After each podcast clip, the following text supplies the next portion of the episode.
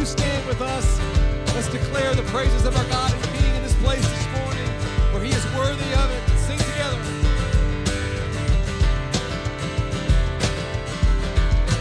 Sing these words. He's coming on the clouds. Kings and kingdoms will bow down.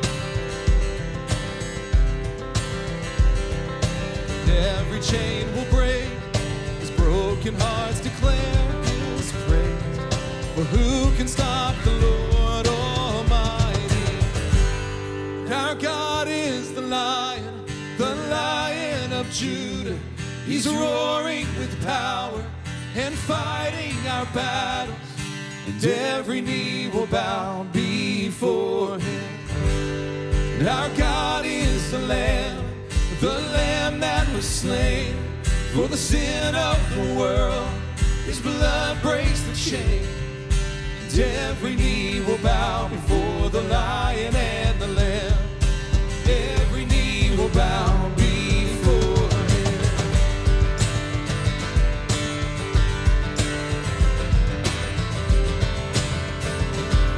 Open up the gates. Open up the gates. Make a way before the King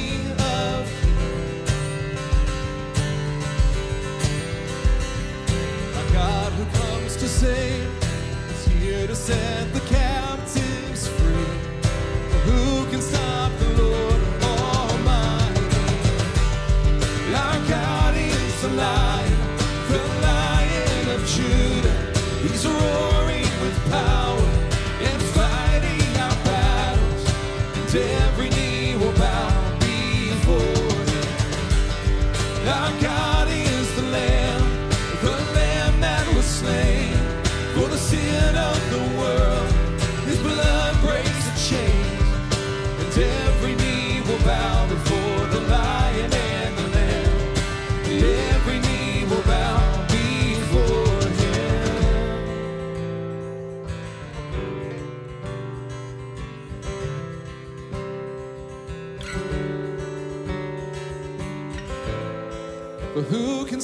the Lord Almighty? Who can stop the Lord Almighty? Who can stop the Lord Almighty? Who can stop the Lord Almighty? Who can stop the Lord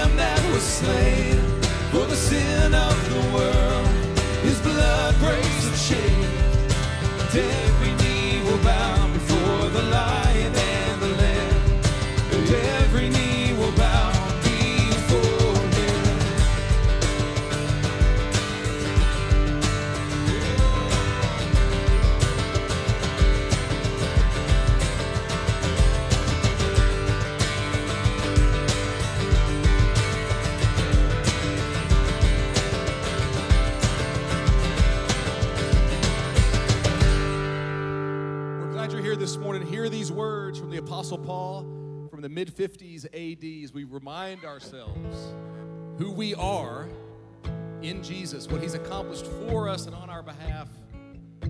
Hear these words. For those who are led by the Spirit of God are the children of God. And the Spirit you received does not make you slaves since you live in fear again. Rather, hear this the Spirit you received brought about your adoption to sonship. And by Him we cry, Abba, Father. The Spirit Himself testifies with our spirit that we are God's children. And now, if we are His children, then we are heirs, heirs of God and co heirs with Christ. If indeed we share in His sufferings, in order that we may also share in His glory. We remind ourselves we've been adopted by the Most High God. We're co heirs with Christ. To them, together we sing. Who that the highest king would welcome me? And I was lost, but he brought me in. Oh, his love for me. Oh, his love for me. Who the Son sets free. Oh, is free indeed. I'm a child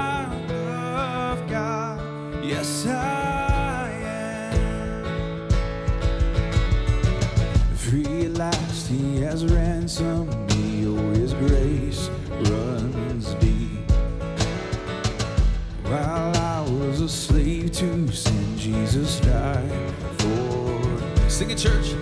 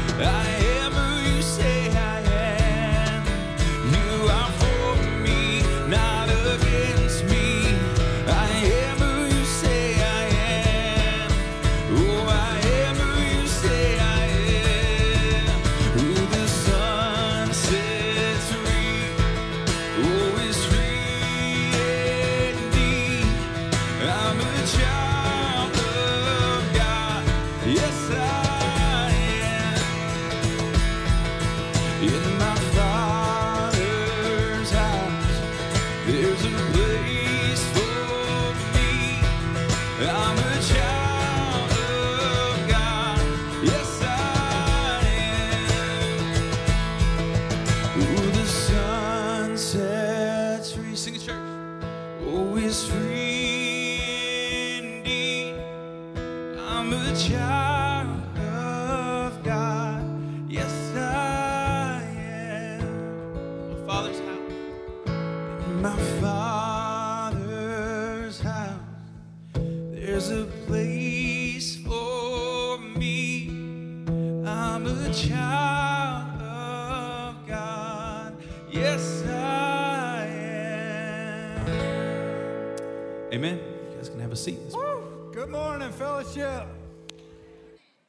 name is Brian Pope. I'm the Global Outreach Director here at Fellowship, and I wanted to let y'all know about one of my favorite outreach ministries that we partner with here. It's called Furniture Friends.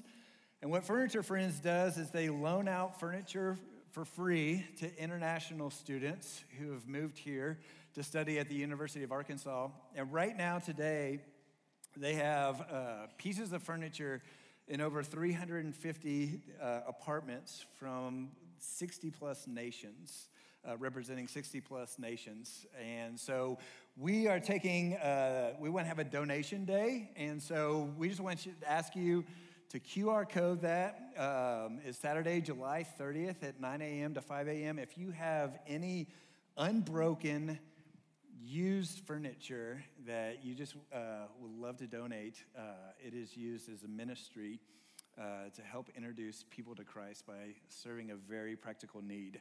Also, if you're a little more adventurous, uh, on August 13th at the same location at 9 a.m., uh, we're looking for people to help deliver that furniture to apartments. It's a great thing to do with your family. It's a great thing for community groups to do.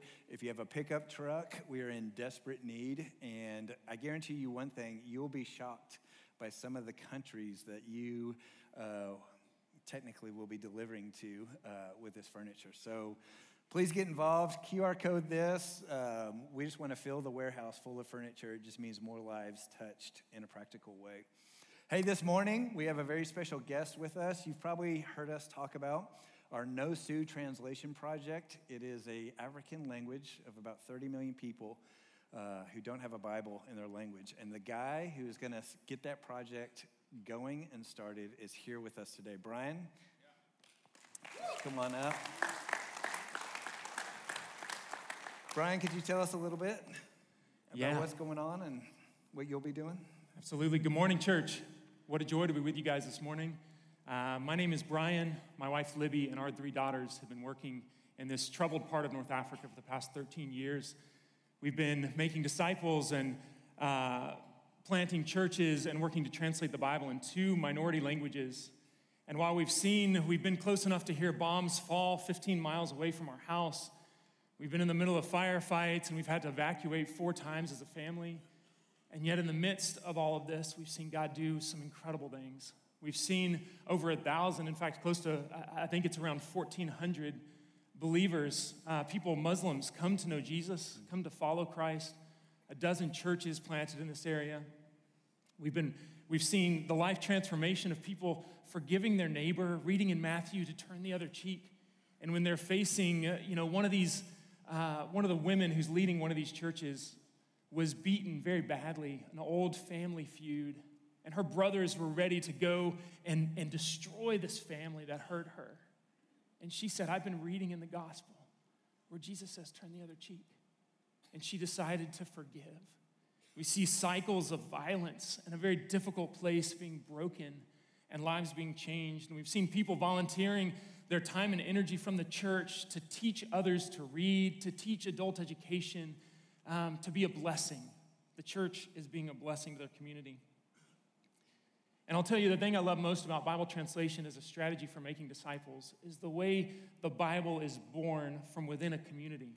Community checking is my favorite part, where we go out and we read new portions of Scripture that have never existed in this language, that people have never heard. And we get Muslims and Christians and old and young together and read. And one day, uh, Umda Antar, the, the highest chief from this people group, was there in the community checking session. We were reading parables of Jesus. And he sat quietly. And in the end, he said, I've never heard these stories.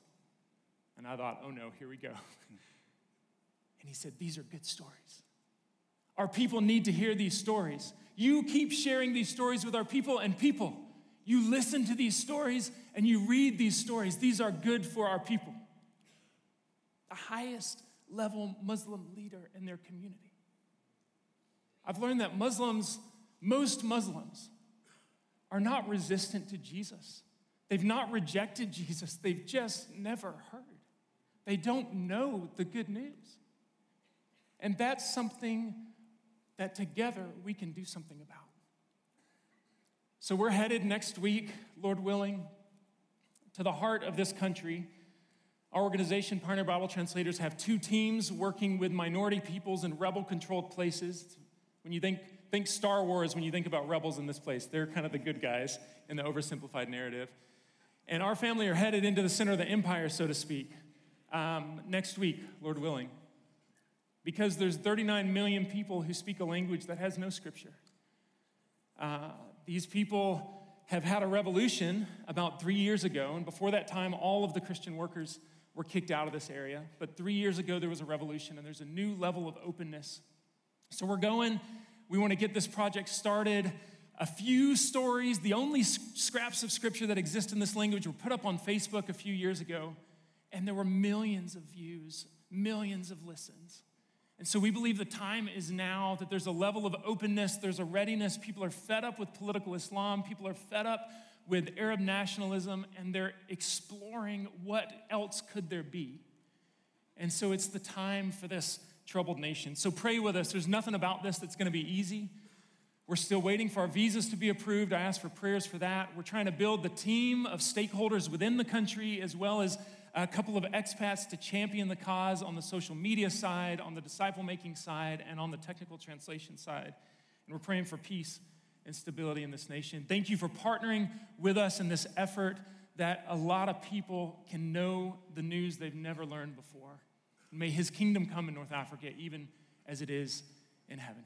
Does that get you fired up? Oh my goodness.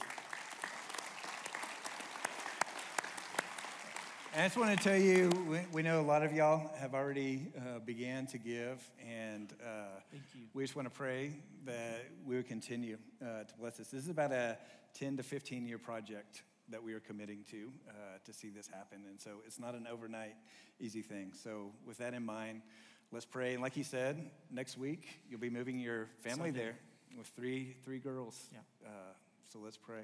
Yeah. Dear God, I thank you so much for Brian. I thank you, God, just seeing people who just have such a passion for you and have a heart to go to the difficult places. God, that there's could be an estimated 30 to 40 40 million people that have no access to Scripture to be able to read in their language. And God, we want to see, as a church, we want to make a change in that place. So, God, may we do, we do our part uh, to see that change happen.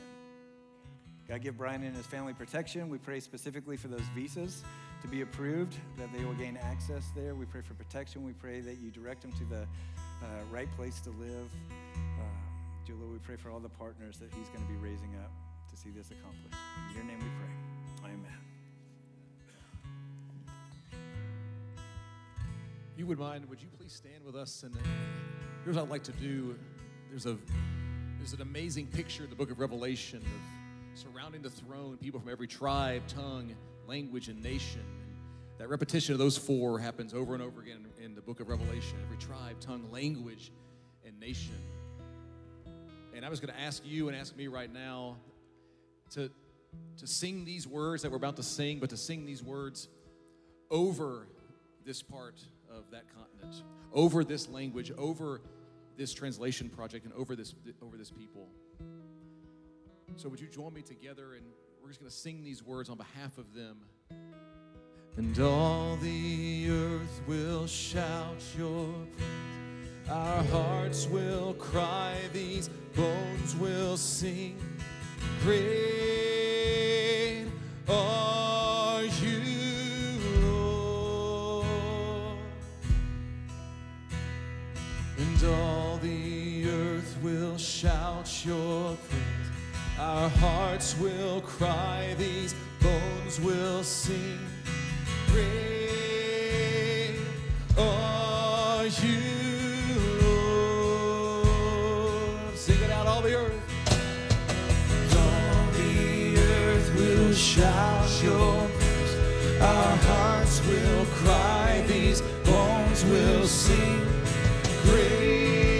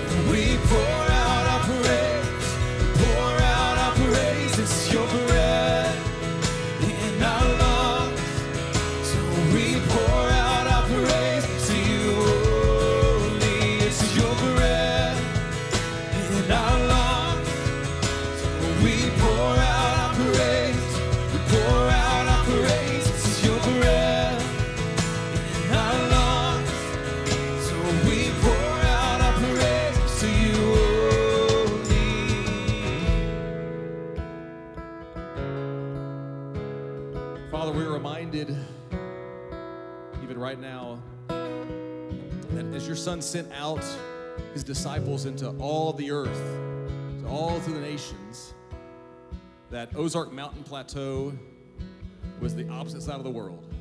We are the nations, and yet you've rescued us. And you've intersected your story, the story of Jesus, you've intersected that with our lives and my life. So we sing praises to you, our King, our rescuer, our Savior. God, we pray that you would do the same to the ends of the earth. You're the only king who's worthy of it. All authority in heaven and earth is yours. So we come before you this morning to hear from your word, to follow you, to know you better, and we ask it in your name, Jesus, our King. Amen. God, grab a seat. Well, good morning, Fellowship Fayetteville. Hey, y'all. My name is Andy Petrie, and I have the, great privilege of being able to lead our Celebrate Recovery ministry that meets here every single Friday night, right here in this room at 7 o'clock, a place for us to uh, find healing and hope from whatever hurt, hang up, or habit we might be dealing with. And I'm so grateful that we have a church that is so keen on prioritizing the health of our people. Uh, and I'm so grateful to be here this morning as we look at a really interesting passage today. But before we get to that, I got a question for you. Have you ever thought that you were in total control of something? That you uh, had stuff figured out and you were completely confident that you were right about it? Uh, a couple weeks ago, my wife and I decided that it was time for us to graduate our toddler up into a toddler car seat, a booster seat, uh, uh, so that we could have better ideas of like what she's doing in the back seat during long car rides. And we did this after we were on our way back home from St. Louis visiting my family, and Harper found her diaper bag and then found her formula and then proceeded to do this all over the back seat there. Uh, and so when we got home, we bought some new car seats, and my wife said, Hey, go ahead and put, can you switch those out? And I said, Sure, I got it, no problem. Car seats are simple, they're really easy. You see, I never understood why people had trouble with car seats. It's literally just two clips, you tighten it up, you're good to go. But what nobody told me is that there's this magical third tether that comes along whenever you get this toddler seat. And so I spent about an hour and a half in a 95 degree garage trying to play Where's Waldo with this mythical third tether point. I was reading through owner's manuals, I was watching YouTube videos, I was clearing out the back of the cars, and eventually I got to a point where I was throwing stuff across the garage. And I thought two things in that moment. One, I really hope the neighbors didn't just hear me. and two, I don't think I have these car seats near as figured out as I think I do.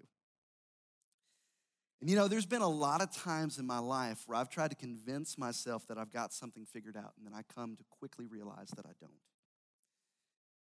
And I think one for me that stands out most of all is right after I graduated college and the season I had in life there. You see, I was convinced that I had life and happiness figured out.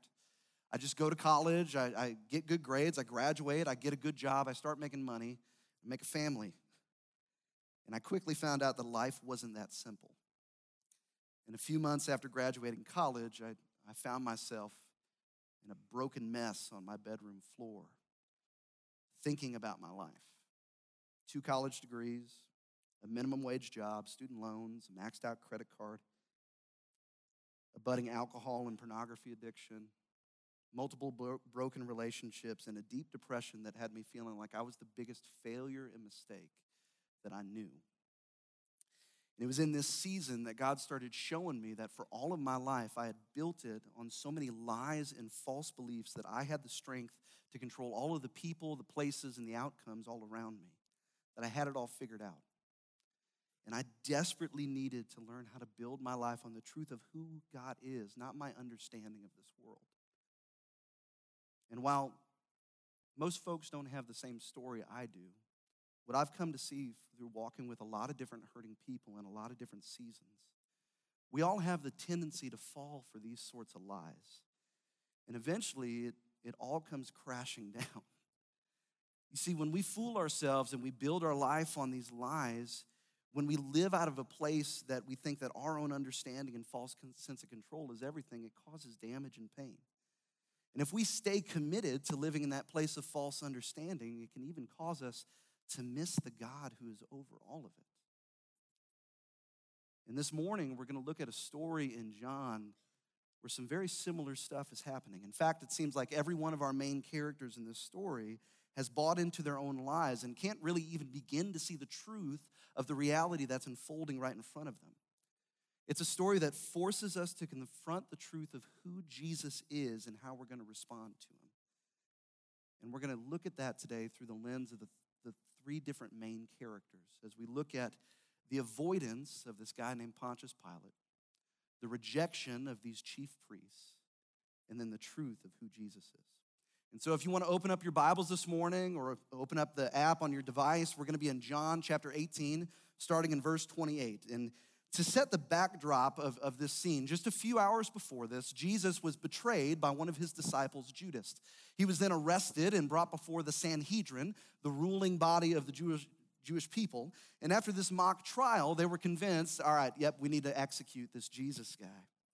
Now, the Jewish leaders were forbidden to actually execute someone because capital punishment was something that was solely reserved for the Roman ruling body.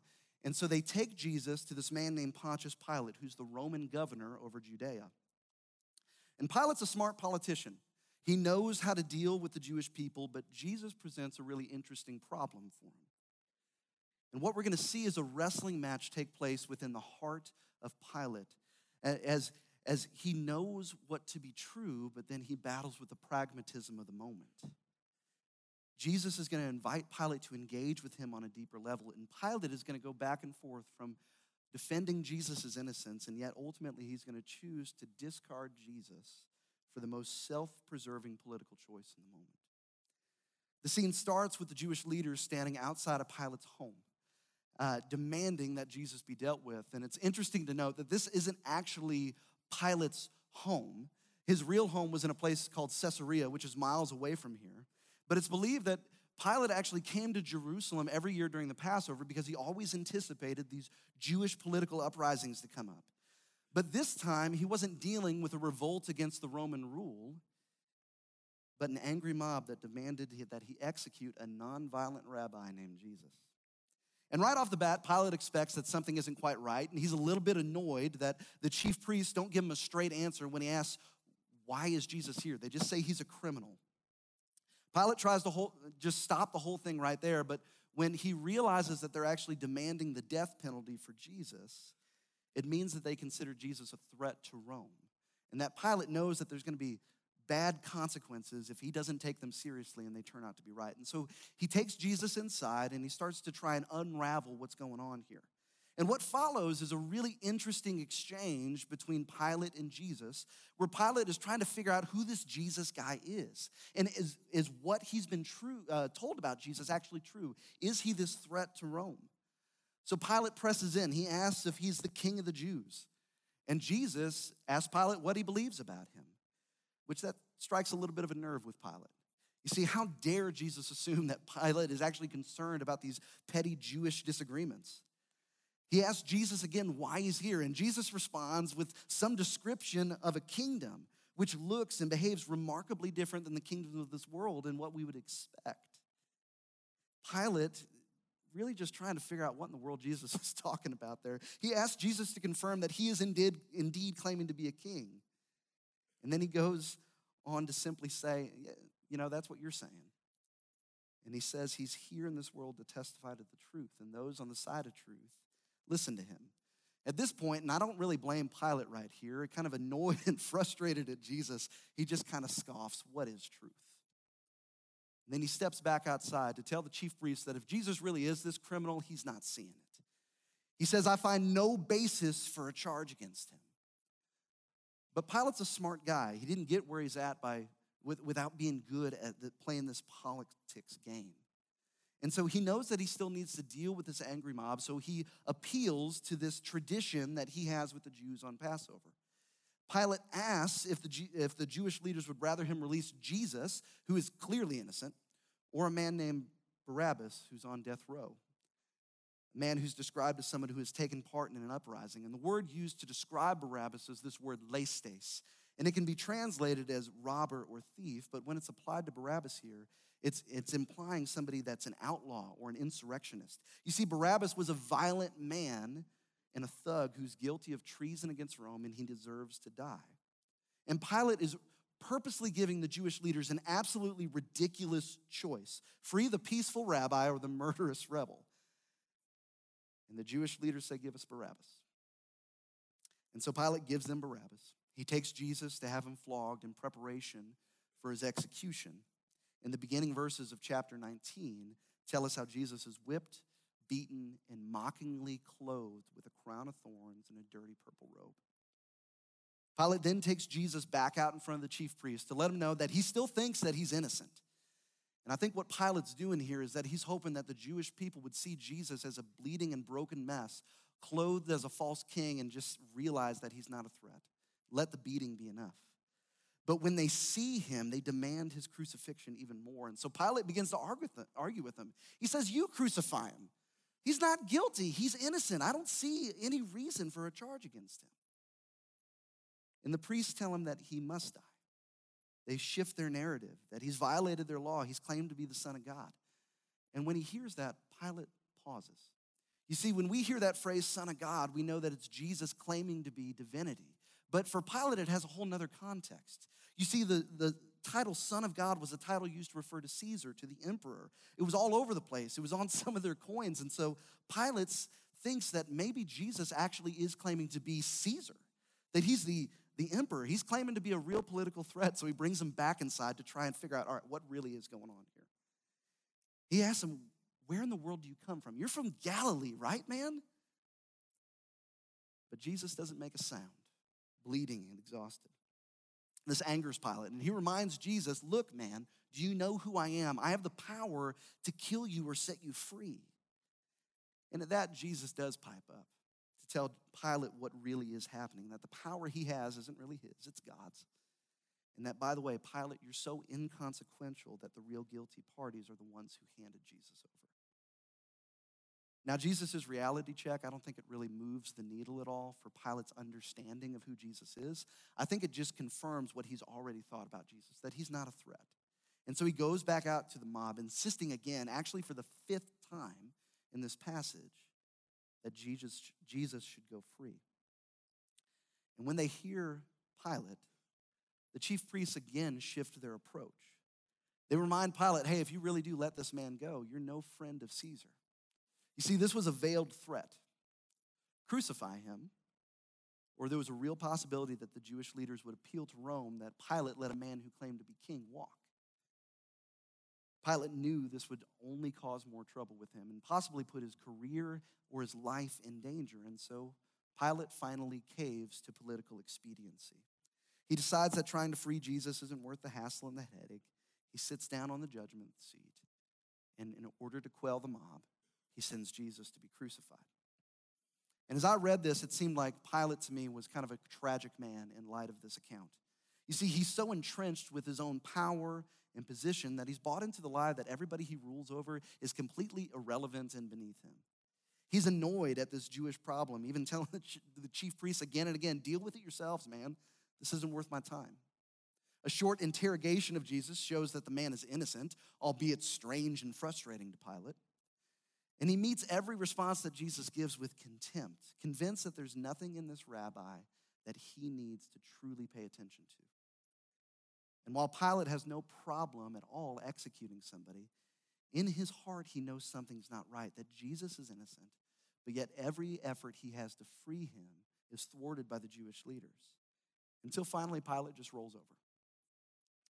And rather than dealing rightly and justly with Jesus, engaging the way that Jesus has tried to, reach him, he sidesteps an honest look at the situation and justifies in his heart the root of political expediency.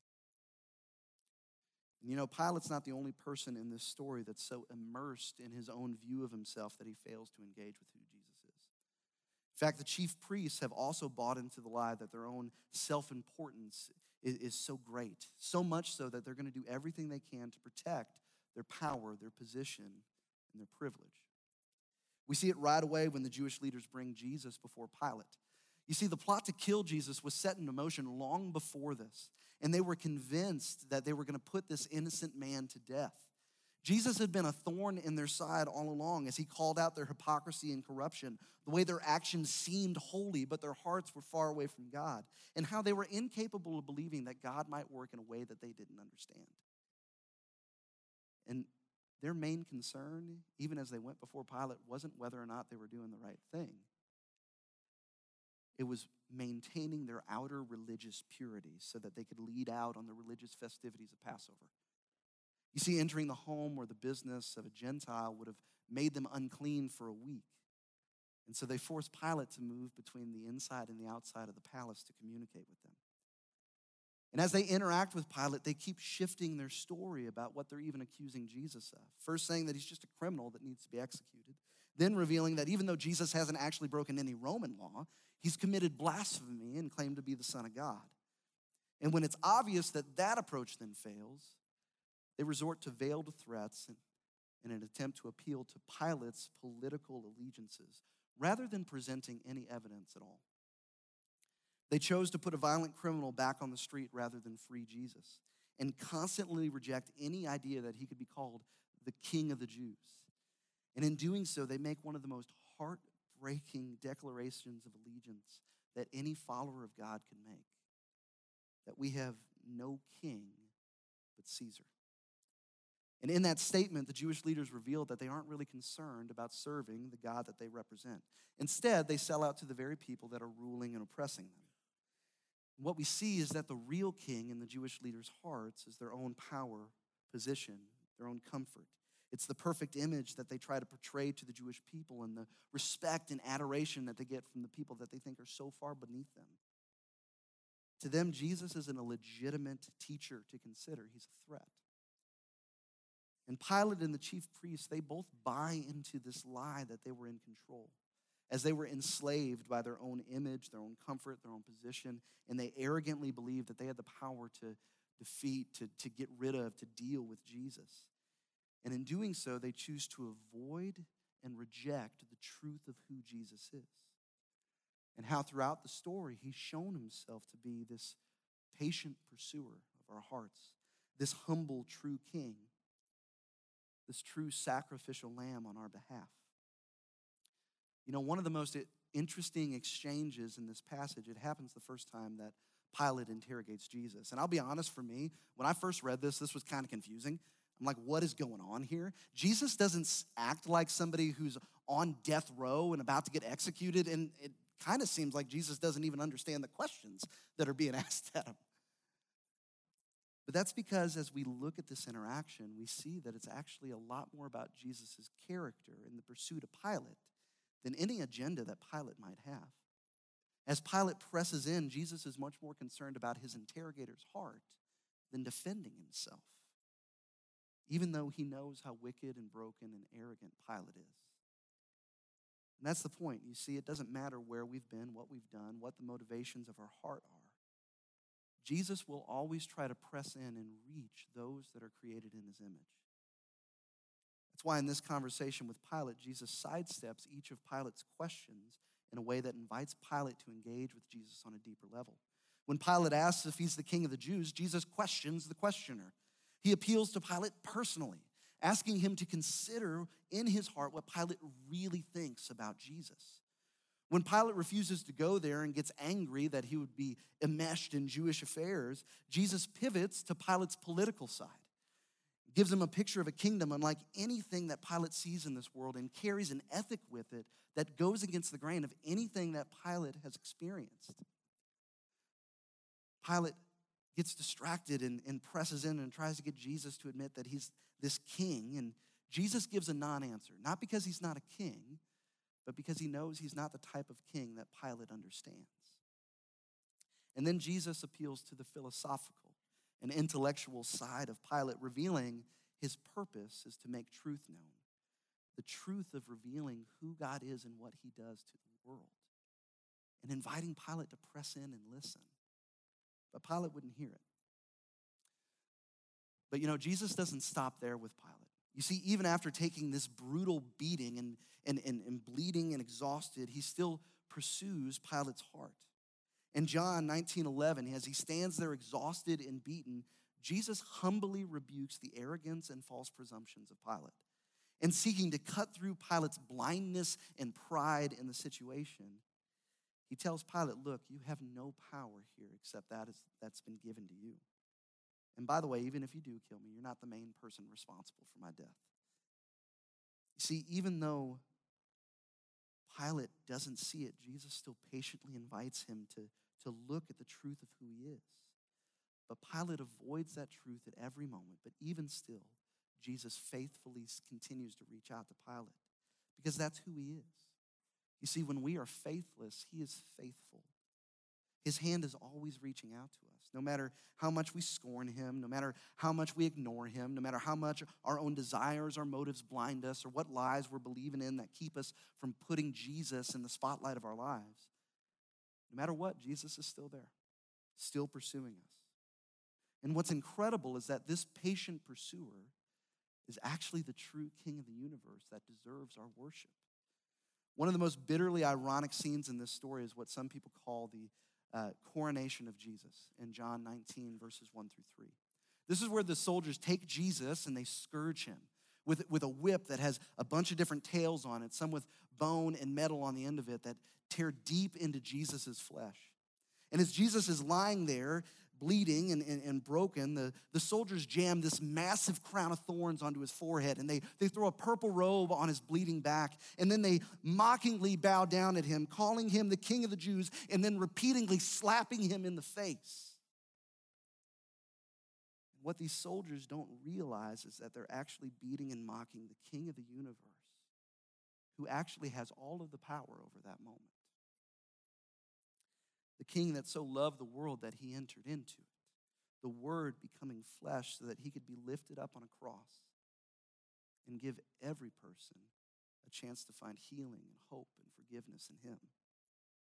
In a way, this whipping was just the beginning of Jesus' enthronement as Jesus is crowned, clothed, and hailed as king.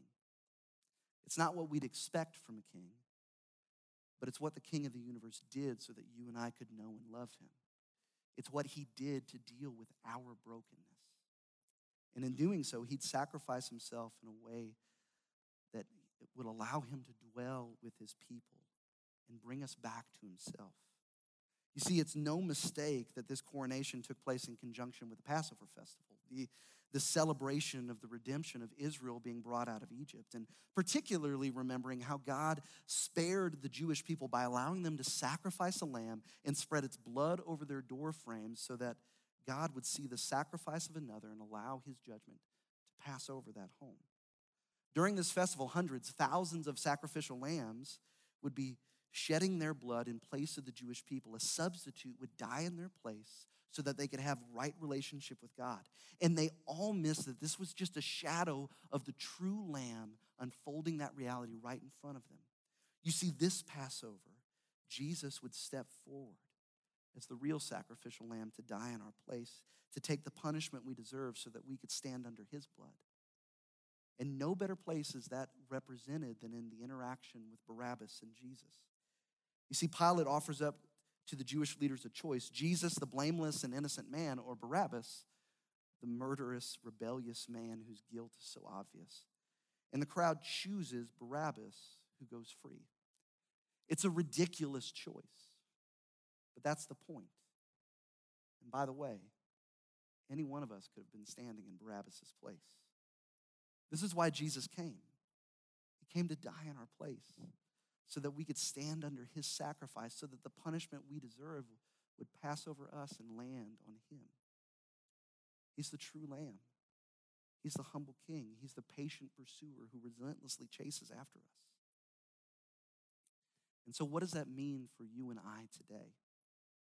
It can be easy, like it was for me going through this, to, to point out the ridiculousness of Pilate and the chief priests, to see how they operated out of all of their own false assumptions, the lies about themselves, their situations, God, and others. How Pilate bought into the lie that he was the one that had the ultimate control to manipulate the outcomes and people, and that, that led him to compromising on what he knew was right in order to please the crowd. The chief priests, they thought that they had God figured out. And in their arrogance, they believed that they really were the best of God's people. While at the same time, they were really just a slave to their own power and comfort to live lives of comfortable hypocrisy, saying that they were serving God while at the same time serving themselves. And you know, our brokenness and sin may be less overt and publicized, it may be a little more secret and subtle, but deep down, we're no different than Romans chapter 1, verse 25, it talks about the root sin in the hearts of Pilate, the chief priests, and us today. It says they exchanged the truth about God for a lie and worshiped and served created things rather than the Creator. You see, each one of us in here, we're broken people. And we naturally are drawn to things that trip us up, that hurt both us and those that we love, leave us enslaved to the things of this world that we're convinced are going to fill us. And we all also carry with us some significant pain and hurt that have actually taught us some sort of narrative about ourselves, God, others, our situations. And in an effort to alleviate those pain, it causes us to deal with life in harmful ways. It could be control issues, it could be addictions like alcohol, porn, drugs. We could just disconnect ourselves from God and others and live in this state of isolation. Maybe we struggle with anger or try any other number of ways to try and protect or defend or numb ourselves. Then we see the way that that impacts the people around us. For me, it looked like years of feeling like I needed to make others proud. That my value laid solely on what I could do for others, and that I was so unlovable and broken that if people really knew who I was, they would want nothing to do with me. So, in my shame, I put on a mask in front of others, and I lived in hypocrisy and hiding. And then I secretly numbed my pain with relationships and pornography and alcohol and a lot of other different things in my life. And that cycle of shame and lies ruled my life for so long. And while my story may not be yours, we all have a cycle. We're all buying into some kind of lie. And when we fall for the lies, we miss the true Savior, the true King, the true Lamb, the one that is patiently pursuing us. You see, the truth of who Jesus is, it shines all throughout this passage, but it also shines throughout every single day of our life. It stares us in the face and it demands that we confront who Jesus is because Jesus forces us to face the truth. The truth of Jesus slams into us in every part of our life. He blows up our philosophical boxes, He turns our understanding of this world on its head. He presses into our political leanings, the way that we sell ourselves to these ideas and tribes that are of the kingdoms of this world. He rubs into our personal, internal, secret life and forces us to ask what really is the truth of Jesus and who am I serving? The question for us is how are we going to respond? I can try to sidestep it and avoid it, believing that maybe Jesus really isn't that significant to waste my time on. I can outright reject it and refuse to believe that God actually works that way. Or I can come to accept the truth that Jesus really did come and do what the Bible says that he came and did. And the way that we respond to the truth of Jesus, that what is truth question, it forces us to examine who sits on the throne of our hearts. Who's taking Jesus' place? Is it our comfort? Is it the desire to please the crowd and say the popular thing? Is it our reputation? Maybe some secret that we've been holding on to? I know for me in this season, the thing that I'm struggling with is the people pleasing the sense that my worth is only found in what I can give to people. Because deep down, I struggle with this belief that I'm just this failure as a husband, as a father, as a leader. What is it for you? We can choose to each day to ask God to let us help him to put him on the throne of our heart to uh, ask Him to help us to live out the truth of who Jesus is and to, to let Him do whatever it is He needs to do to make us look more like Him. For some of us, that looks like taking the step to actually ask Jesus to be the Savior and King of our life. And for some of us, that means that we need to remind ourselves of the promise of the gospel to touch and change every part of our life as we surrender those things to Him. Or as principle three of Celebrate Recovery says, to consciously choose to commit all our life and will to Christ's care and control. And so today, as we ponder those things, we're actually going to remind ourselves of the truth of Jesus, the patient pursuer, the humble king, the true lamb, by remembering his sacrifice and the way he stood in our place so that we could freely walk with him. Communion is a symbolic act that we're going to do to remind ourselves of that. And it's what followers of Jesus do to remember Jesus' death, resurrection, and the free gift of forgiveness that He has for us. And since it's intended to be something that reminds us of something we already have, it's reserved for those who have already accepted Jesus. And if you've never grabbed hold of that hope for you, today can be the day that you do. Come talk to me after service. Talk to anybody up here on this stage. We'd love to walk you through what that looks like. And this simple act of remembrance, it spells out the gift of Jesus on our behalf. You see, the bread represents Jesus' body, how it was broken for our brokenness. You see, He knows the way that we're broken. He knows and understands the hurts in our lives, the way we've hurt others, the way that we run to these other things to give us comfort or control, the lies that we're believing. And yet, He was still willing to be killed in our place. Not because of anything that we've ever done to be worthy, but because of His grace and love for us. You see, we really are that broken, but God really does love us that much. And the juice represents the blood that Jesus spilled the way that he stood in our place and took the sentence we deserve so that we could be forgiven and walk free, just like Barabbas. See, this is the good news of the truth of who Jesus is. And it's what we celebrate today. So we're going to go into a time of worship. We're going to distribute the communion elements. We ask that you hold on to them. And here in just a few moments, together, we're going to celebrate that truth of who Jesus is and what he's done for us in our lives Let's worship together.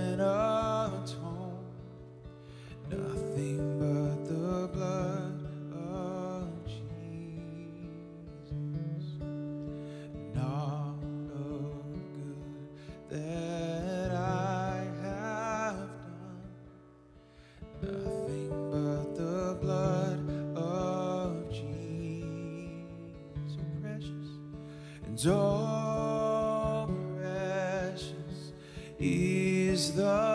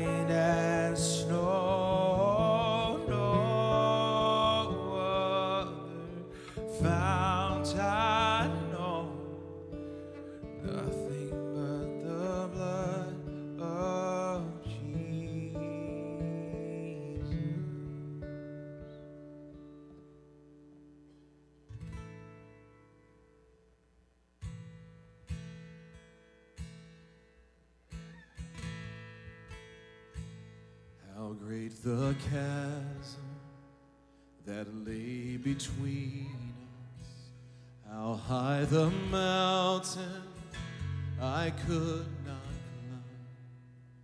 In desperation, I turned to heaven and spoke your name into and through the darkness, your loving kindness tore through the shadows of my soul. The work is finished, the end is written. Jesus Christ, my living. Would you stand with us, sing these words? Who could imagine? Who could imagine so great a mercy? What a heart could fathom such boundless grace? The God of ages stepped down from glory to wear my sin and bear my shame. Cross has spoken. The cross has spoken. I am forgiven. The King of Kings calls me his own. Beautiful Savior, I'm yours forever. Jesus Christ, my living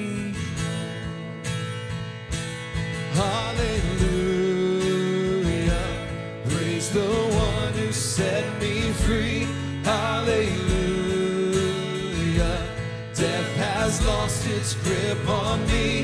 You have broken every chain. There's salvation in your name. Jesus Christ, my living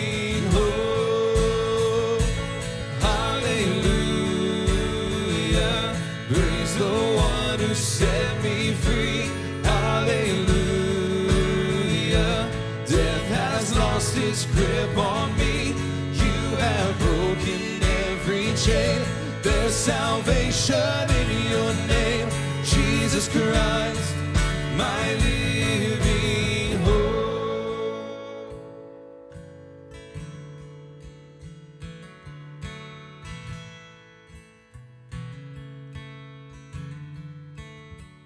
Then came the morning that sealed the promise. Your buried body began to breathe out of the silence. The roaring lion declared the grave has no claim on me. Sing that again. Then came the morning that sealed the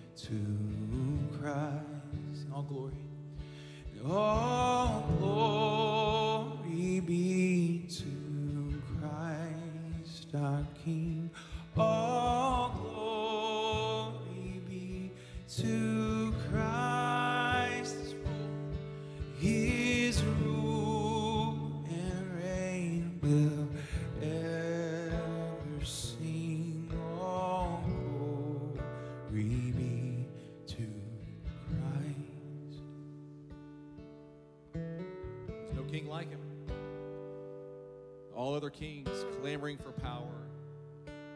All other kings aiming to be served. Yet on the night that Jesus was betrayed, this night that we studied this morning, he took bread and he gave it to them. He broke it, he gave it to them, and he said, This is my body, which is broken for you. When you eat of it, remember me. So, church, let's take remember his body broken for us.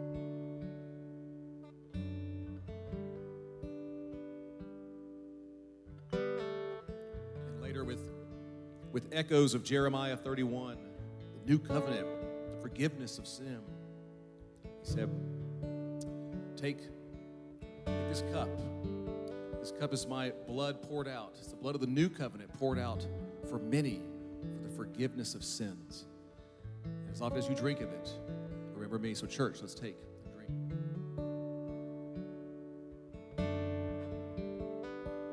Jesus, there's no one like you. Came not to be served, but to serve and give your life as a ransom for many, including us. We thank you that the innocent one, you took our place in our guilt, that we might be set free and walk in the newness of life in you. We love you, Jesus. We thank you for what you've done for us, and we want to live in light of it with you as the King of our hearts and go and do likewise. Give our lives up in service to others. You're our King. Pray this in your name, Jesus. Amen. Hey, as you head out, just a couple of things. Brian with the Nosu translation, they're going to be leaving out about a week. He's going to be at this booth on the right, and he'd love to chat with any of you guys. Uh, I know we were having a, uh, learning a lot just talking to him backstage, and uh, the CR team will be out there at that booth as well. If you need prayer through these doors, we would love to pray with you. Fellowship, Faye, we love you. Have a great week.